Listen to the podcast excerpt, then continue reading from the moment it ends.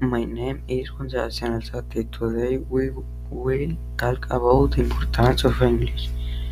Since it is considered the most important language in the world and the first element of communication between very diverse cultures, the English language is a Germanic language that originated in England more than two thousand years ago.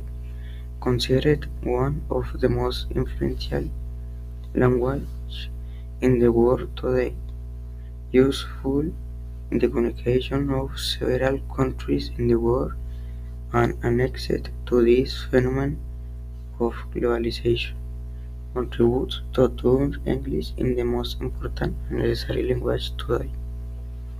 English is not only important because it is the language spoken by great powers such as the United States or England, but is a language that culturally adapted to society and more importantly, the Internet was created